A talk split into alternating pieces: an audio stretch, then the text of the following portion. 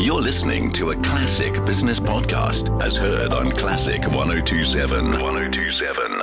The Rand was heading towards 13 Rand to the dollar before I took my uh, break to the Kruger Park last week, which was cut short by uh, COVID entering into my personal circle.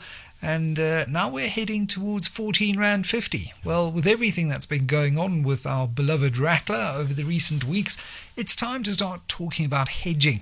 And Bianca Botha is director at Citadel Global, an absolute guru on the subject, uh, and uh, really someone who talks about pretty much nothing else, I believe, around the dinner table. Bianca, firstly, welcome. The Rand strength prior to the Fed's bombshell last week.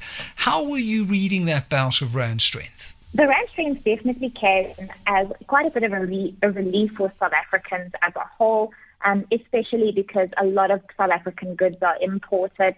And importers in general have the benefit of getting their hands on some foreign currency and dollars specifically below that 14 rand mark.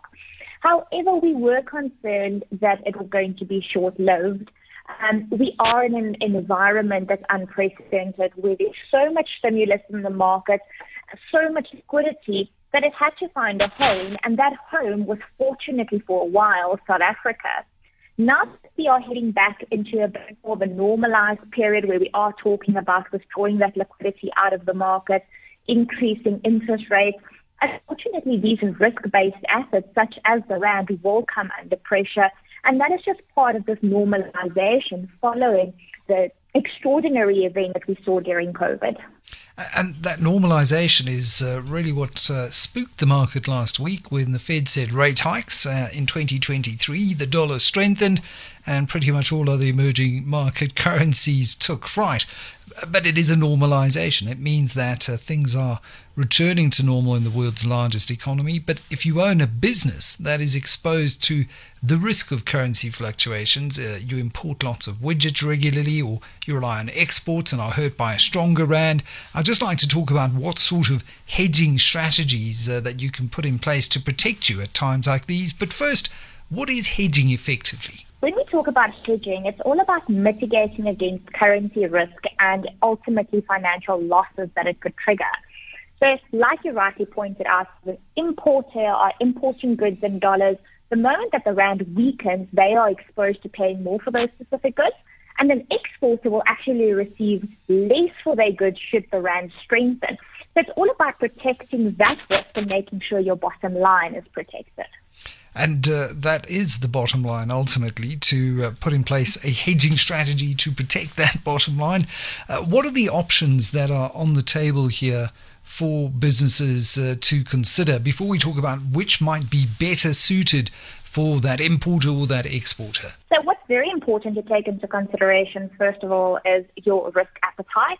And there are a vast amount of hedging strategies that you can follow to actually protect yourself against the risk. Um, normally, the two types that comes up in conversation quite often that most people are familiar with are options and then forward contracts. Now, currency options, first of all, resembles pretty much in simple layman's terms an insurance policy. And that serves to protect your business against currency volatility. There's various types of these options available, and the type you will use will really depend on the payment cycle of your business, your risk appetite, and then your unique um, understanding of the financial market and of options. Mm. Can you give me an example before we talk about forward contracts? Can you just give me an example of how a typical option strategy might be structured? We can look at an example of an importer, for instance, purchasing goods in foreign currency. An importer can often use a call option, which provides the option to buy currency at a fixed price, or exporters may use put options, where they then have the ability to sell foreign currency at a specific set price on a predetermined date. I see. So, uh, if you are uh, an exporter and uh, you're worried about uh, a bout of rand strength, you, you can set a floor on that and have some, uh, uh, at least some certainty about what that selling price of your exported good is going to be. And then forward contracts. So, that, those are options. How do forward contracts work? Forward cover provides businesses with certainty of outcome it gives you the ability to know exactly what your rate is going to be on a predetermined date. Um, a forward rate is determined by using forward points, which are calculated as the difference between the two interest rates of the countries. So let's say you are buying South Africa or you are buying dollars and you are using South African rand to purchase those dollars. Your forward points that will be added to your exchange rate to cover for that period will be calculated as the difference in interest rates between South Africa and the US for that period of time that you're hedging for.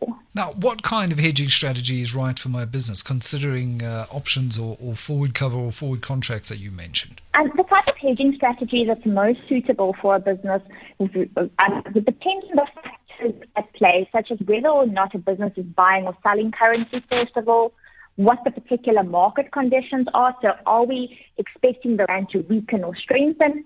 What the business manager's risk appetite is and their understanding of options and, and hedging. Um, and then obviously also what the tenor will be. So a lot of times the price that is added to the currency um, in terms of either forward points or premium on options will often either motivate someone to enter into a hedge or they will sit back and say, you know what, the premium is too much. We don't think the rand is going to weaken that much or strengthen that much. We rather do nothing.